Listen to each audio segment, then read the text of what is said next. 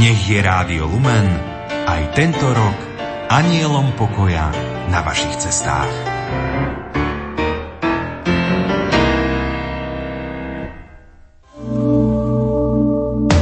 V nasledujúcich minútach vám ponúkame reláciu Hviezda. V roku 2016 ju pre Rádio Lumen pripravil Martin Šajgalík.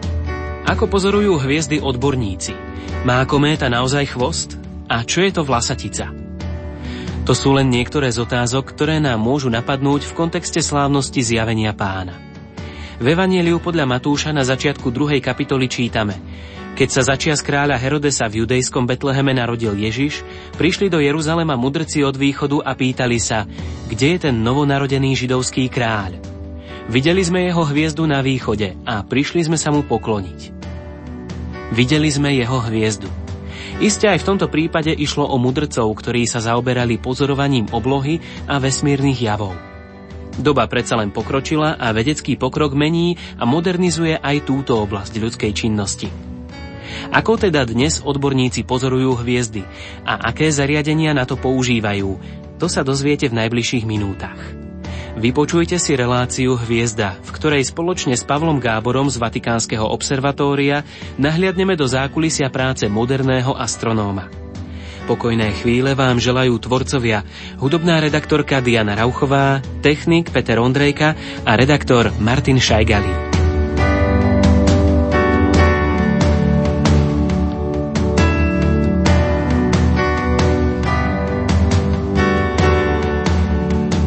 Jezuita Pavol Gábor. Božie cesty ho priviedli nielen ku kňazskému povolaniu, ale aj k skúmaniu Božieho stvorenia na profesionálnej úrovni. Od septembra 2010 pôsobí vo Vatikánskom observatóriu v americkom Tucsone. Okrem výskumnej činnosti sa venuje študentom Arizonskej univerzity, kde prednáša ako pedagóg. Od roku 2015 máte možnosť zachytiť jeho skúsenosti aj na vlnách Rádia Lumen v rubrike Príbytok svetla. Na úvod treba zdôrazniť, že astronómia nie je astrológia a že súčasní astronómovia sa nevenujú ani predpovedaniu koncu sveta, ani sa nesnažia odhaliť záhadu betlehemskej hviezdy. Aj keď za nimi často prichádzajú rôzni ľudia s tým, že práve im sa to podarilo. Mnohí z nich sa na nás obracajú v domnení, že práve Vatikánske observatórium je to pracovisko, ktoré sa betlehemskou hviezdou zaoberá najprofesionálnejšie a najpovolanejšie. Rôznych interpretácií betlehemskej hviezdy bolo v dejinách veľa.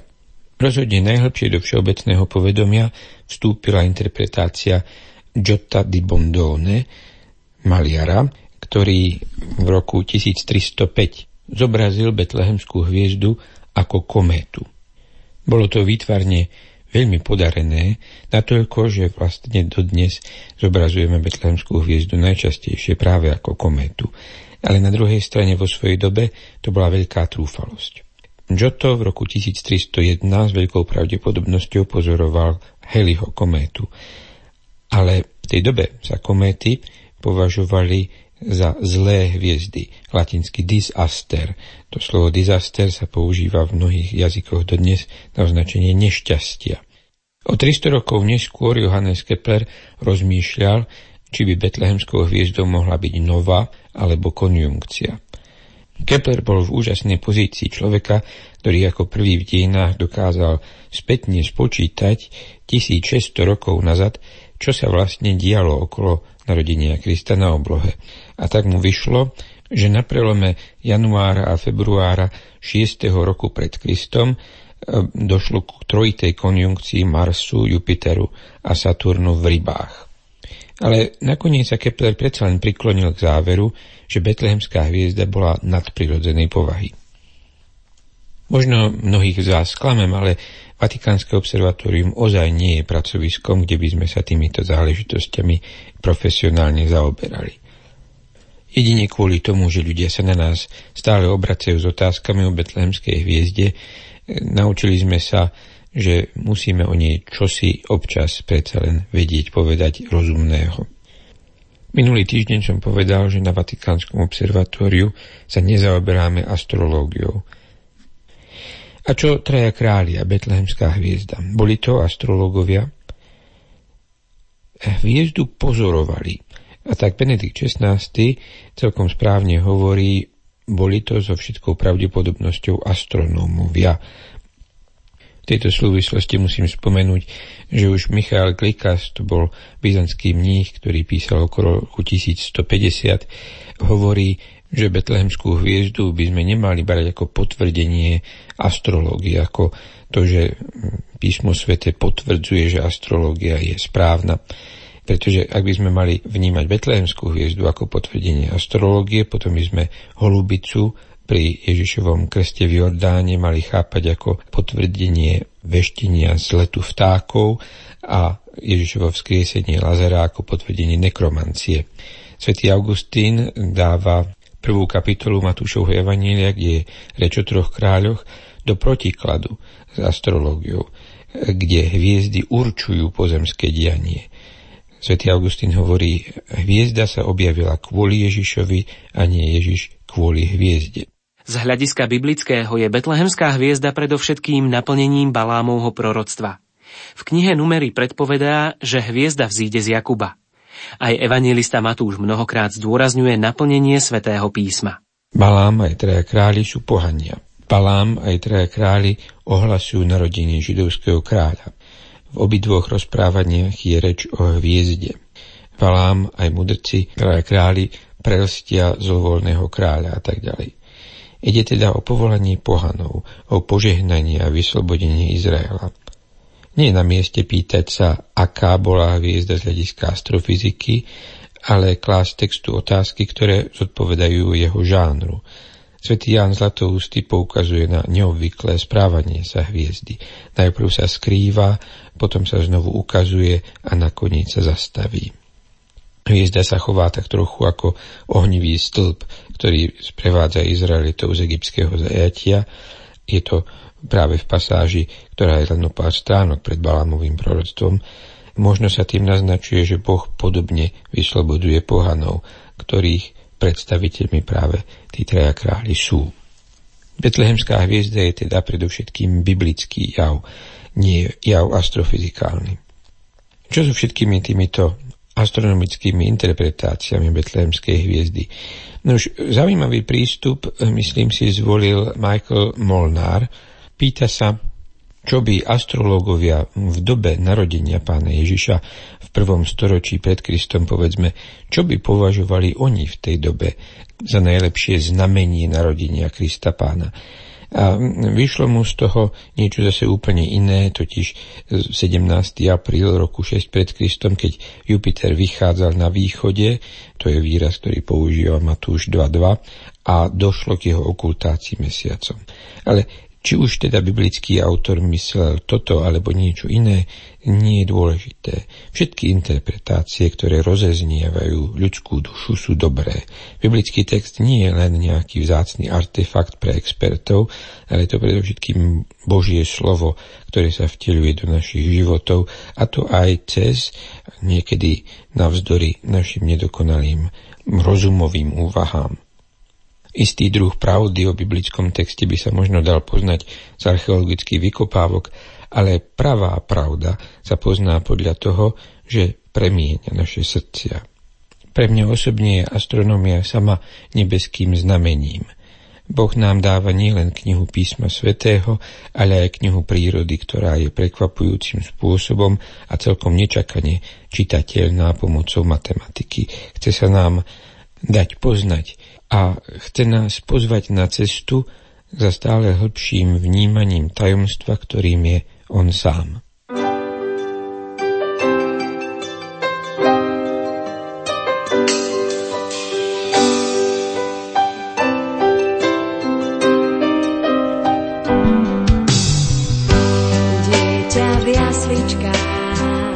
bez slávy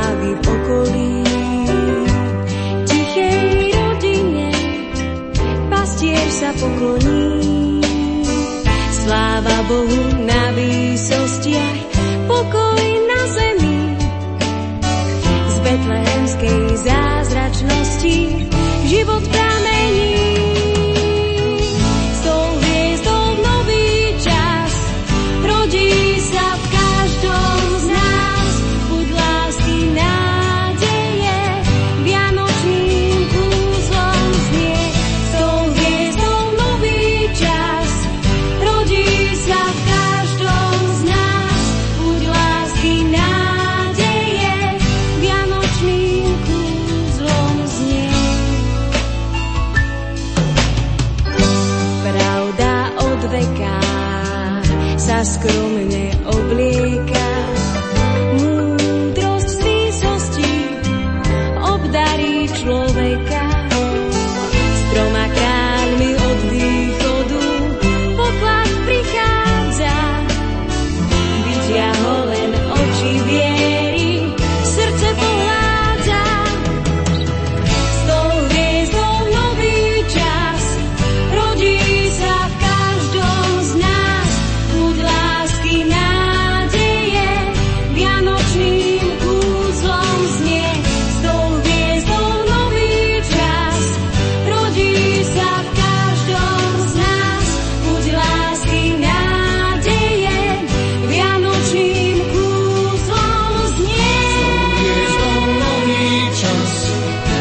Dear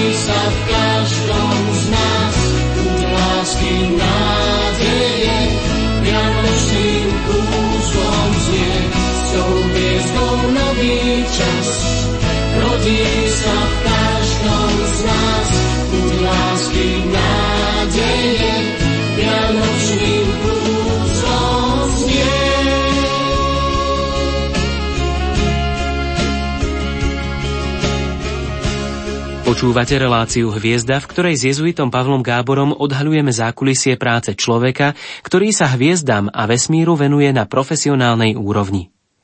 Vatikánske observatórium má jeden zo svojich ďalekohľadov na Mount Graham v nadmorskej výške 3200 metrov. Ľudia sa často pýtajú, aký silný je váš ďalekohľad. Dosť dlho mi trvalo, kým mi došlo, že niekedy táto otázka je myslená celkom doslova že totiž vychádza z predstavy, že ďalekohľad svojou mocou ako si skúma vesmírne diaľky. V skutočnosti je ďalekohľad celkom pasívne zariadenie, ktoré len zhromažďuje svetlo, ktoré tak či tak okolo nás je. Odborne sa to volá optické pole. A z tohto optického poľa ten ďalekohľad vlastne vyberá istú informáciu ktorú potom dokážeme spracovať pomocou detektorov, ktoré sú k ďalekohľadu pripojené. A opäť detektory sú vlastne pasívne zariadenia, ktoré len to svetlo akýmsi spôsobom zaznamenávajú, prípadne najprv ho analýzujú, teda rozkladajú na rôzne farby alebo iným spôsobom upravujú a až potom zaznamenávajú. Pravdou ale zostáva, že po dlhé tisícročia sme sa domnievali ako si inštinktívne, že naše oči prenikajú skutočnosť okolo nás. Že čosi z našich očí vychádza, ako by ohmatávalo veci. Práve preto hovoríme, že niekto má silný zrak alebo naopak slabý zrak. To proste vychádza z týchto predstav, ktoré ale nie sú celkom správne. Takýchto idiomov by som mohol menovať celý rad. Napríklad spočinul na nej pohľadom. Alebo očami rýchlo prebehla text. Na tejto tzv. extraemisnej teórii videnia, to znamená teórii, ktorá je založená na tom, že z našich očí čo si vychádza, čo nám umožňuje vidieť, je založená aj predstava o uhranutí, že totiž pohľadom možno ublížiť. Ale na ničom z tohto nie je ani bielky pravdy. V skutočnosti naše oči, tak ako aj ďalekohľady, slúžia na to, aby sme z okolitého svetelného poľa, tzv. optického poľa, dokázali vyselektovať informáciu, ktorá nás zaujíma, na ktorú sa zameriame a túto informáciu, aby sme potom dokázali akýmsi spôsobom aj spracovať. Ľudské vynálezy a výrobky ani zďaleka ešte nie sú také dokonalé, ako by mohli byť. To dokazuje aj fakt, že z vesmíru k nám prichádza obrovské množstvo úžasného a jedinečného svetla, ktoré stále našimi ďalekohľadmi nedokážeme zachytiť.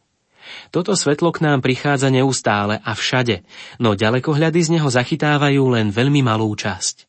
Úlohou ďalekohľadu je zhromaždiť svetlo a preto najdôležitejším parametrom je veľkosť zbernej plochy, z ktorej toto svetlo ďalekohľad zbiera. Čím väčší plošný obsah má zrkadlo ďalekohľadu, tým jasnejšie sa nám budú javiť vzdialené veľmi slabúčké objekty.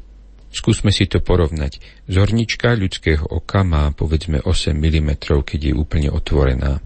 Keď ale použijete ďalekohľad s priemerom zbernej plochy 8 cm, teda 10 krát väčšiu než zornička vášho oka, Uvidíte veci zjasnené stokrát, to znamená 10 na druhú. Ďalekohľady tiež zlepšujú našu rozlišovaciu schopnosť. Čo to znamená? Keď vidíte z diaľky prichádzať auto, tak jeho dva reflektory nedokážete rozlíšiť ako dva reflektory, ale vidíte len jeden zdroj svetla. Až keď sa auto priblíži na istú vzdialenosť, dokážete rozlíšiť tie dva reflektory ako dva zdroje svetla. Táto tzv. rozlišovacia schopnosť je priamo úmerná charakteristickému rozmeru, to znamená napríklad priemeru zrkadla. Aby som sa vrátil k nášmu príkladu, náš 8 cm ďalekohľad bude mať 10-násobne lepšiu rozlišovaciu schopnosť než naše oči, ktorých zornička má 8 mm. Často sa ľudia domnievajú, že dôležitým parametrom pri ďalekohľade je zväčšenie. Lenže zväčšovanie nie je úlohou astronomických ďalekohľadov. Už Galileo si všimol v roku 1609, že obraz hviezd sa v ďalekohľade bez ohľadu na to, ako ho zostrojí, nezväčší. Hviezdy sú totiž tak ďaleko, že sa vždycky budú javiť. Zväčšením obrazu nezískame viac informácie. E, naopak, Tým, že zväčšíme obraz, zmenšíme zorné pole a tak vlastne informácie máme menej. Preto astronomické ďalekohľady v podstate nezväčšujú. Len zaznamenávajú čo najviac svetla s čo najväčším rozlíšením. K ďalekohľadu je pripojená kamera, ktorá zaznamenáva, podobne ako fotografický aparát, toto zhromaždené svetlo. Takto zaznamenané obrazy potom samozrejme môžeme zväčšovať, ale to už nerobíme ďalekohľadom.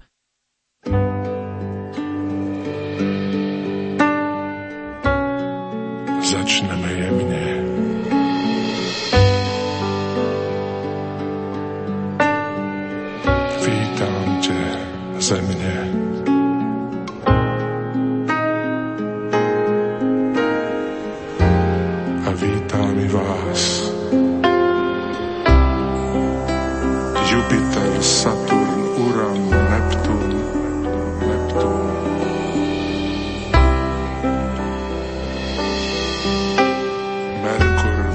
nasze.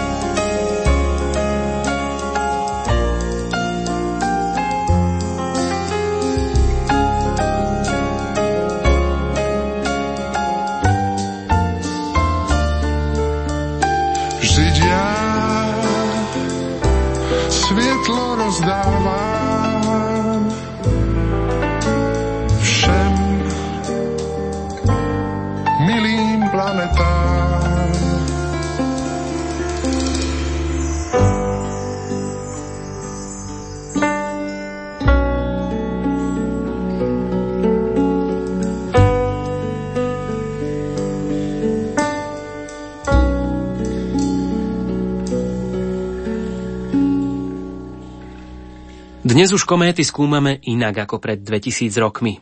Veď kto by si v tých časoch čo i len pomyslel, že niekedy v budúcnosti sa na ne budeme nielen pozerať ďalekohľadmi zo Zeme, ale k ním dokonca vyšleme rôzne sondy. V súčasnosti je jednou z najznámejších komét kométa 67P Čuriumov Gerasimenko. Ak vám tento názov nič nehovorí, s astronómom Pavlom Gáborom pridáme niekoľko ďalších indícií. Okolo nej poletuje európska sonda Rosetta a snažila sa dokonca na nej aj pristáť maličká sondička Filé. To pristátie nedopadlo úplne najlepšie, čo si sa podarilo zmerať, ale tie najväčšie nádeje, ktoré sa s týmto pristátím spájali, boli vlastne frustrované tým, že tá sondička nedopadla na nožičky, ale ako si sa odrazila príliš rýchlo od povrchu a potom dopadla do nejakej roklinky a je teda v podstate na nič. Zaujímavosťou je, že na tejto kométe sa podarilo objaviť molekulárny kyslík O2. Tak predovšetkým objav uskutočnil tým vedcov, ktorí plavili taký kombinovaný prístroj. Sú to dva hmotnostné spektrometre plus jeden detektor tlaku. Prístroj sa volá Rozina. Ja sa ospravedlňujem za svojich kolegov, že používajú takéto dosť hlúpe názvy, no ale čo sa dá robiť. Takže Rozina vlastne na tom orbitre, čiže na rozete, ktorá lieta okolo jadra kométy. Možno si spomeniete na obrázok, ako to jadro kométy vyzerá. Je to dosť neočakávaný tvar. Vyzerá to tak trošku ako taká mm, gumová kačička do vane. Čiže má to hlavičku, taký krček a teličko. E, je to dosť čudný tvar teda vlastne poriadne nevieme, ako mohol vzniknúť. No ale každopádne teda rozeta obieha okolo tejto kačičky a ten prístroj, rozina, meria chemické zloženie plynov, ktoré sú práve v kontakte s rozetou. Inými slovami, tu nejde o nejaké pozorovanie na diaľku, nejde teda o spektrografiu klasickú, kedy sa dívame nejakým optickým prístrojom na farbu plynu, a z tej farby, respektíve teda z emisných a absorpčných čiar v tom plyne, čiže zo spektra, optického spektra daného plynu usúdime na chemické zloženie, ale tu ide o to, že rozina je vo fyzickom kontakte s týmito plynmi a analýzuje ich úplne inou technológiou, totiž prístrojom, ktorý sa volá hmotnostný spektrograf, to je prístroj, ktorý si zoberie tie jednotlivé molekuly, ktoré do ňoho vletia a zoradí ich podľa veľkosti, tak povediac. Je to teda metóda, ktorá je vlastne natoľko iná od toho, čo obvykle robia astronómovia, že to ozaj stojí za to takýto prístroj ku kométe priblížiť. Najprv by stálo za to povedať, prečo vlastne sa z kométy uvoľňujú plyny. No je to kvôli tomu, že sa vlastne kométa ohrieva, ona sa nachádza síce stále ešte veľmi ďaleko od Slnka, ale napriek tomu sa vo vzduchoprázdne okolo nej vytvára taký obláčik, ktorý my s ďalekohľadmi vidíme ako tzv. kómu, inými slovami vlasy tej kométy, čiže oblak plynu a prachu, v ktorom sa rozptýluje slnečné svetlo, takže my vlastne na diaľku nevidíme kometárne jadro. No a časť tejto kómy tá časť, ktorá je unášaná slnečným vetrom takzvaným, tak táto časť sa nám potom javí ako chvost kométy. Ešte jedna taká drobná poznámka, neodpustím si ju. V staršej literatúre nájdete slovo vlasatica, to bol preklad slova kométa. Takže to len tak, aby sme si boli na čistom, že ozaj kométa má vlasy od toho je vlastne ten názov latinský komes, to sú vlasy, respektíve účes. Vedci teda zistili, aké je chemické zloženie vlasov tejto kométy 67P. Už sme spomenuli, že pre vedcov bol významný objav molekulárneho kyslíka O2 na jej povrchu. Ešte na základe iných indícií dospeli k záveru, že ten kyslík sa pravdepodobne nachádza priamo v tej molekulárnej podobe ako O2 sa nachádza priamo v kometárnom jadre. Že to teda nie je ani otázka nejakých e, povrchových vrstiev, ale že priamo hlboko v tom jadre je O2. V takom prípade ide o O2, ktoré je tam od začiatku slnečnej sústavy zamrznuté a je to teda veľmi neočakávaný objav. A zvlášť teda súčasná prítomnosť O2 spolu s vodou a ďalšími oxidmi a samozrejme aj metánu nás nutí sa dosť zamyslieť nad prístupom, e, ktorý majú astrobiológovia k tzv. biomarkerom alebo biosignatúram. Ide totiž o to, že takto na diaľku v podstate sa dá veľmi ťažko zistiť prítomnosť života na nejakej planéte. Teraz už nehovorím o kométach, nehovorím o slnečnej sústave. Teraz prechádzam do úplne inej oblasti, totiž do oblasti skúmania vlastností planét mimo slnečnú sústavu. Tieto planéty sú také vzdialené od nás, že sa k ním nemôžeme dostať, nemôžeme k ním ani poslať žiadne sondy realisticky vzaté a tak teda ich skúmame pomocou ďalekohľadov. A vytvárame technológie, ktoré by dokázali rozlíšiť, či sa na nich, na týchto planétach odohráva niečo zaujímavé, teda či tam nedochádza k nejakým nerovnovážnym procesom, ktoré by mohli vlastne byť biologickej povahy, inými slovami, že zloženie atmosfér takýchto planét je teda výsledkom, alebo že sa na ňom podielalo nejaký proces, ktorý by sme nazvali životom. A práve kvôli tomuto sme si vytvorili istý počet rôznych scenárov, ktoré sa nám zdajú, že sa dajú veľmi ťažko vysvetliť inak než práve prítomnosťou života. No a k takýmto scenárom patrí práve skoro vždycky prítomnosť kyslíka. Tak teda, keď vidíme kyslík, ktorý sa odrazu vyskytuje v nejakej komete, kde by sa vlastne v takýchto množstvách vyskytovať nemal, tak to je ozaj záležitosť, ktorú si treba trošku prebrať a vysvetliť. To, že sa tým okolo spektrometra Rozína odhodlal publikovať článok bez takéhoto vysvetlenia, akurát ukazuje, že to vysvetlenie nie je až také jednoduché a že teda vlastne vyzývajú svojich kolegov zo širokej vedeckej obce, aby sa to pokúsil vysvetliť niekto iný, lebo oni sa vlastne vzdávajú, tak povediac. Takýto postup je celkom štandardný v prírodovedeckom svete a myslím si, že je to niečo, z čoho by sme si mohli skúsiť zobrať príklad aj my. Proste jednoducho vedieť si priznať, že na niečo nestačím a zavolať na pomoc druhých. Aj tieto záverečné slová astronóma Pavla Gábora potvrdzujú, že vesmír, planéty, hviezdy, ale aj kométy a najmä ich fungovanie je pre nás ešte stále veľkou záhadou, ktorú pomaličky odkrývame. Možno nie je úplne prvoradé do detajlov chápať a vedieť vysvetliť, ako to vo vesmíre všetko prebieha. Ani mudrci z východu pred 2000 rokmi nevedeli úplne vysvetliť tajomstvo hviezdy, ktorá ich priviedla do Betlehema. Oveľa dôležitejšie však bolo to, že ich priviedla k narodenému spasiteľovi. A preto sa aj my s vami rozlúčime s prianím, aby vás záhady stvorenia dokázali upriamiť na ich pôvodcu. Príjemný sviatočný deň vám z Rádia Lumen prajú hudobná redaktorka Diana Rauchová, technik Peter Ondrejka a redaktor Martin Šajgalík.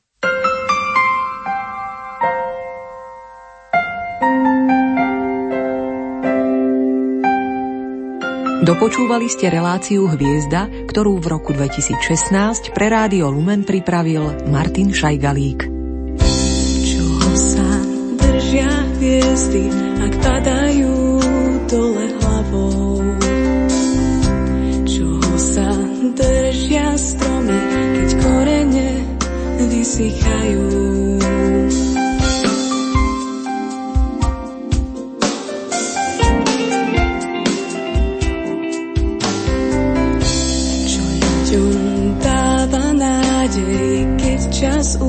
Nemajú.